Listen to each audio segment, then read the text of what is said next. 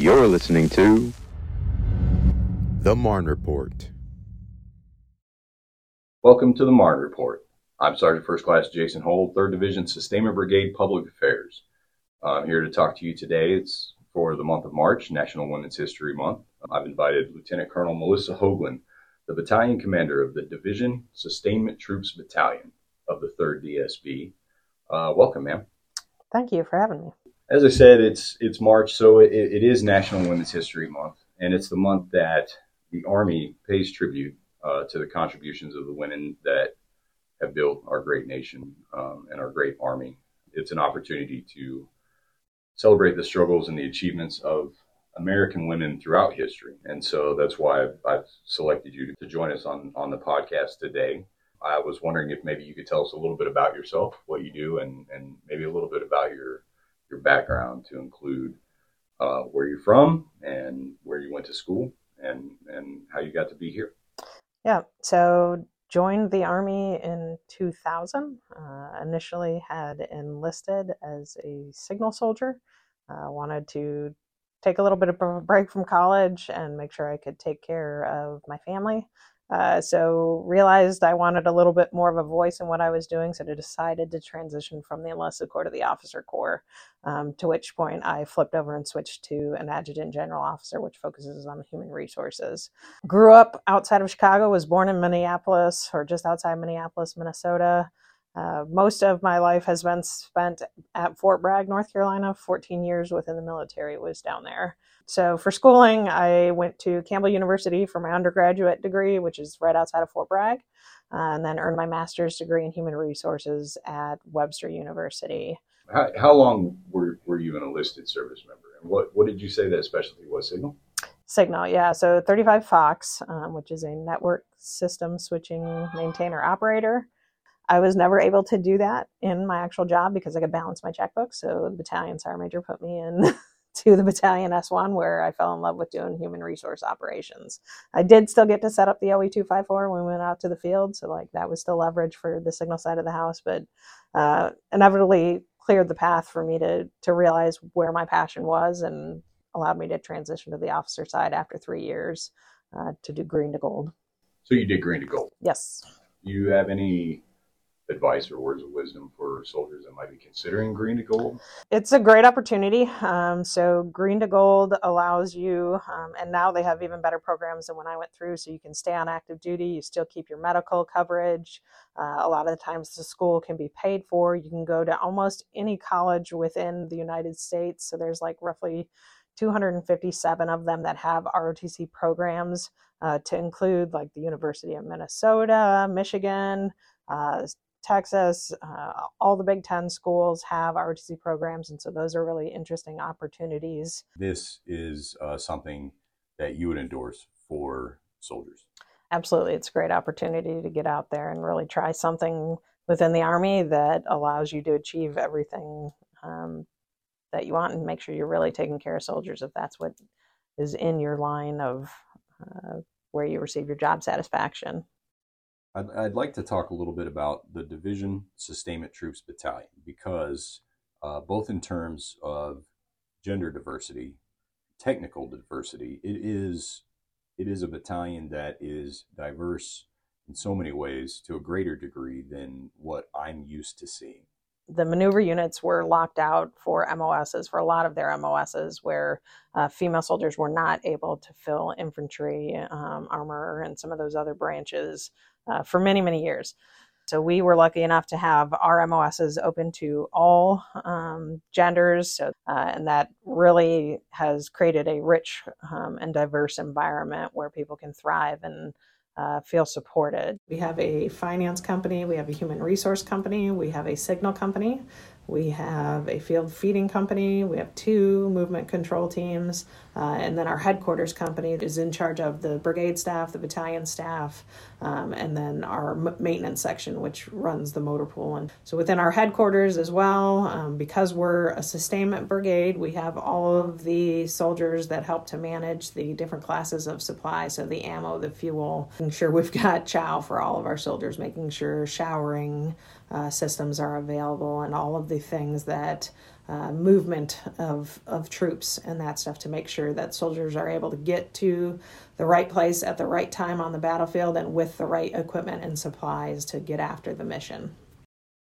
Right now, at this time, as we speak, the DSTB has deployed a movement control team to Europe ahead of the 3rd Division's division wide deployment to Europe. Um, and in any given time, you have either some of these small specialty units, either in, in total or in teams or, or small groups, also deploying to support operations around the world. Correct, yeah. And we've got, um, like right now, we have some soldiers that are supporting the Navy out in the U.S. Army Pacific Command. Uh, we have soldiers that are in the CENTCOM AOR supporting postal operations and human resource operations across that entire area of operation. Uh, we have the movement control team that just went to EUCOM uh, that will help to coordinate all of the uh, movement of equipment and personnel through that theater of operation. We have some soldiers down in uh, Southcom uh, supporting operations down there. Uh, and, and really designed to be able to push elements out in small pods um, or small sections and teams to be able to actually just go out and be independently capable of either feeding, paying, tracking of personnel, um, or even our signal company is designed to send small relay teams out to make sure across the battlefield we're able to commute and manage the fight. So, training and organization, according to the, the Army's methodology for training uh, and according to doctrine, training a unit such as this, that is constantly moving and has moving pieces all over the world, that has to be challenging. It is, but it's a good challenge. Uh, so, for sustainers, our mission never stops. Even when we're back in garrison, uh, there are continuous missions to whether it's anything from our wrecker support elements having to go recover uh, vehicles from the maneuver side that have broken down and need assistance to um, our field feeding teams who are running DFACs here on the installation and also up at Hunter Army Airfield. Our finances are tapped in with the AMPO um, and providing support to soldiers in processing the organization and then pushing soldiers out with SRP uh, to make sure their finances are squared away while they deploy. Our signal elements to support not just only our organization, but all of the non division organic units like the 14th Field Hospital and some of those other things that are on the installation that do not have those assets within their own footprint to use. So we send our people out to, to make sure they can communicate when they're doing their training and exercises. So yeah, we're we're constantly tasked and still working the uh, the support across the board while we're here on installation. So it gets a little bit challenging when we're trying to to break away and go out to the field for three weeks because doing that impacts the customer service and support for a lot of the resources that are on the installation supporting the rest of the division. Hmm. So there's a there's a lot of complex moving pieces that that you're responsible for managing um, at any given time, and uh, to the gender diversity within the the DSTB, I know that women make up about 19 percent of the total Army force, the active uh, reserve and National Guard component too. Within this organization, the DSTB, I, I, am speculating, but I look around and it seems to me like those percentages might even be greater than than your more common Army units. This is the way it's always been for us. We are all soldiers working together towards one common goal to get after it and make things happen. Um, so it's about building all of the team up and making sure all of us are able to get after it and do our best. So, in terms of building the team up, um, observances like Women's History Month, does does an observance like this have a place in building those teams, um, in in inspiring trust, or it, does the fact that knowing how we got to this point does it matter to the to the soldiers and the teams and what it is that, that they do. So I think it it ties to the point of education, right? Um, and it's not about educating. It's not about educating the females that hey, we're integrating across the army. It's about everybody understanding the integration piece. So this isn't a female problem. It's not a maneuver problem. It's across the board the Army realizing the human capital and the diversity that we have and leveraging that to make sure we're actually not only creating a place that people want to come to work, but are maximizing the human capital we have within the organization to most effectively execute our mission and get after the, the higher echelons level of requirements and mission success. So it is not something that should be considered a hindrance. Um, there are challenges when you're talking integrating on anything that hasn't been done before, especially if people are closed minded. Um, but I think it, it, really goes into the open minded education across the board so people realize hey, the, these are the factors that you need to consider, um, just like we do for any mission that we do mission analysis on. Uh, to make sure we're, we're supporting everybody and creating an environment that is conducive for everybody's success. The Army uh, relaunched the Be All You Can Be, but not as it was for decades, but a reimagining of the possibilities that are that are available in the Army. And when you say human capital, I'm thinking uh, of the Army's idea that it needs to be able to recruit from the widest possible pool of talent of, of our nation's sons and daughters. So when you look at overall statistics, when you're talking about the population um, between males and females across the country, across the world, it is definitely not a um, you know 19% ratio being females. You're, you're talking a huge, huge amount of the population um, that we have not necessarily marketed to or um, ensured, felt, and realized that this type of organization, this type of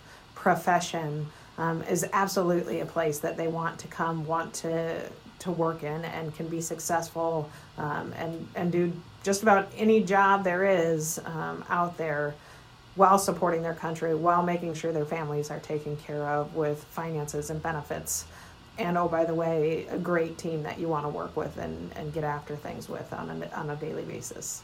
And sir, as a battalion commander, you've been in Army service now long enough to have witnessed the integration of women into combat specialties back in in two, 2017. Um, and so I think the number is 1,019 women currently serve in the active component in infantry, armor, and field artillery branches. Um, are we at a point now women truly can join the army and, and can be all that they could be? So we are at a point where women can truly join the army and, and be all they can be. I think we are still fighting through some education uh, processes in time, and it's it's simple things that I think across our culture as human beings are taboo and people don't want to talk about. One of the biggest things that I didn't register was as big of a problem because I have no issue speaking my mind.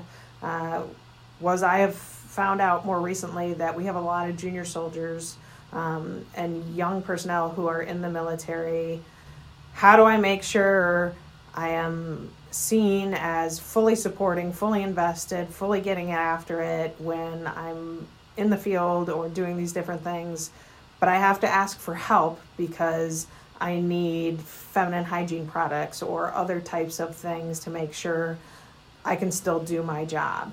Um, problem is when we're out in the field like there isn't a store that's readily available to do this. The other problem is i can't control my body. So there is literally bodily functions that where if i'm under additional stress or things are going on my body may decide to start menstruating. That isn't like i didn't control that. And even if i plan for it i may not have packed all the things that i need if my body decides it wants to do its own thing. Um, you know, when it's wanting to do it because I'm more stressed than I normally would. So there is, I think, a certain amount of, we just have to talk through things so people understand. Like, the object is not, I want out of things because I'm menstruating. The object is, hey, I need to deal with this portion so I'm not bleeding on my uniform in that aspect of things so I can get after it and get after the mission with the rest of um, the soldiers that are out there.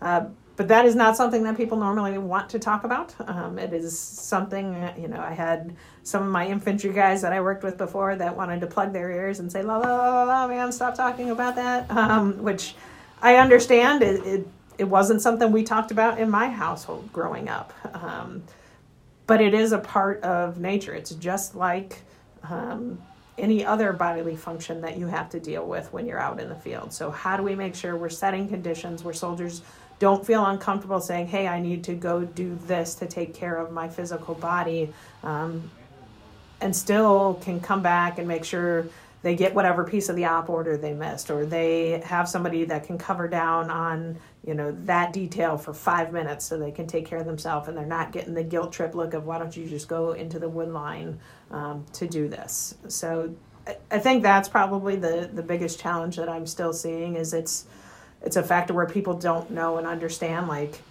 it's a bodily function and i got to deal with it a certain way. You're welcome. You don't have to. Um, you got lucky in, in that shot when you were born. Um, but it's not going to stop me from being the best soldier that I can be and getting into the job that I want to be able to get into. Well, and judging by the combat patch on your shoulder, you've deployed in support yep. of either OIF, OEF. Um, yep. So Afghanistan, and then I also went to Jordan as well. When deployed, mm-hmm. surely you encountered any of the sort of challenges that you just described. Yep. Did so, it affect the mission? Um, so I was close enough that I could usually get the resources that I needed. Um, so lucky in that aspect of things. But it is a certain amount of planning ahead of time, right? I've got to pack more stuff because I need more stuff. You don't have to worry about packing tampons and some of those other things that I would potentially need to have to pack. Oh, by the way, you pack it in, you pack it out, right? So as a soldier, um, having the ability to uh, you know, carry around things that make you susceptible to the enemy picking you up uh, because you have to u- carry your utilized or used tampons or those types of things uh, means you have to be actually more operationally aware and strategic in your thinking because you got to bring extra baggies and other things so that way you're you're not giving things away. Um, so it, it really is a um, a logistical planning factor that you have to go through and think through. I don't think has been really brought into the airdrop package thought process of, hey, I need to drop these off because I got soldiers down there that are going through these different things. I think what you're saying here too is units leaders just need to add these considerations into their planning. Yes, yeah, absolutely. So one of the really interesting things we did when I was up at the University of Minnesota was created a female hygiene uh, healthcare and planning factor book. There's actually um, logistical packages that units can purchase that have um, not just for female specific, but it's there. There are female, you know, maxi pads, tampons that are in there, but you've also got wipes, you've got foot powder, you've got all of the things that just soldiers need to take care of themselves hygiene wise. So it, it really is just understanding the requirements of your soldiers and making sure the resources are out there. So, as we were talking there, I, I think we really illustrated the importance of a climate of respect and trust um, to give everybody the best possible chance to do all the things that, that they want to do, man or woman. Uh, the has created much more opportunity for soldiers uh, to fully achieve their goals. Absolutely. I mean, it, it's just like anything else that we do within the Army, right? It's the planning piece that you talked about. How do we set conditions where our soldiers are set up for success? So I already plan for these things, they already exist here. I don't fight because I have to create um, a lactation room. I find a room, I create it, it's there. So when my soldiers do need to utilize it, hey, they can go in, do what they need to do to take care of their body and their family and their self and then they come back to work and they get after it, um, which is a completely different aspect than let me fight it, let me not build it, let me not support what they're doing. Now I've created an environment where my soldiers don't have the things that they need to be successful. It's just like if I didn't have a DFAC or other things that are around that soldiers physically need to survive and be healthy um, and effective soldiers. Uh, so I think if we create the conditions where we think through and say, okay, who are the human beings that are these soldiers that we're working with? How do we make sure they're supported? Um, how do we create, you know, not just gender side of the house, but religious type of accommodations during different events that we're doing to make sure that we are supporting all of our soldiers in creating an environment that's conducive for them. As a commander and as an officer in the Army, you've found a way to overcome all of these challenges. You've found a solution. I think we're still working through some of that. I think the Army is an ever changing animal where the culture and climate that we have is consistently having to be developed and fostered um, because we constantly rotate soldiers in and out of the Army. So it's an ever moving um, target to, to really get after. I think the Army values and what we are instilling in our soldiers is the key piece of it, right? So it's creating an environment where we consistently foster the good order and discipline of the organization. We allow the Army values to be absolutely prevalent in everything that we're doing. Um, and it becomes a way of life um, for what we do. So I, I, can't say there's a magic way to do it. What I can say is the, the best things that I have seen is when something offends somebody or something is not in a manner that is conducive to creating an environment that everybody feels welcome in the best thing that soldiers, leaders, anybody can do is say something. So uh, there was an analogy that said when you're, you know, walking next to somebody or walking past somebody, if you're holding a cup of coffee and you spill a cup of coffee on them, you automatically say, "Oh, I'm sorry, I didn't mean to bump into you and spill my coffee on you." But when we say something to somebody that is offensive or could hurt them, just like that, spilling coffee on them could burn them uh, we don't automatically say we're sorry. There is a certain amount of defensiveness that some people have where, okay, when you tell me what I just said was offensive to you, how do I react to that?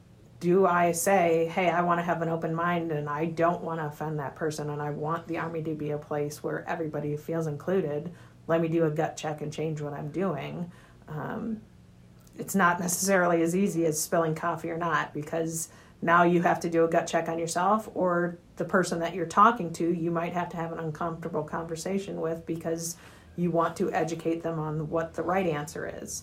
Um, and they may or may not want to hear what that right answer is. So that that i think is where we still kind of challenge and go through it but having those discussions is absolutely the first step to making sure that we are setting conditions where everybody understands what's expected. Well, I appreciate you being willing to sit down and, and talk with us. Um, I know you're busy and, and getting ready for big field training exercise, so it can't be understated how, how valuable your time is. It is absolutely my pleasure um, to talk with you again. We've got so many soldiers across the formation who provide very unique skill sets and uh, opportunity that this army is blessed to have within them. So, our ability to educate, work with, and, and really get after things and make sure we're utilizing all of our soldiers is extremely important. Um, so, thank you again. Well, this is Sergeant First Class Jason Hull for the Marne Report. Thanks to Lieutenant Colonel Melissa Hoaglin for sharing her personal experiences and insights uh, talking with us about Women's History Month. Thank you for tuning in. Rock of the Marne. Are you a civilian, spouse, or family member who is interested in working for the Army? Check out the Army Fellows Program. This two year program allows you to experience the work environment of the Department of Defense while blending work assignments and developmental opportunities that will help you grow into an Army civilian professional with eligibility for permanent placement across the Army. For more information, visit portal.chra.army.mil.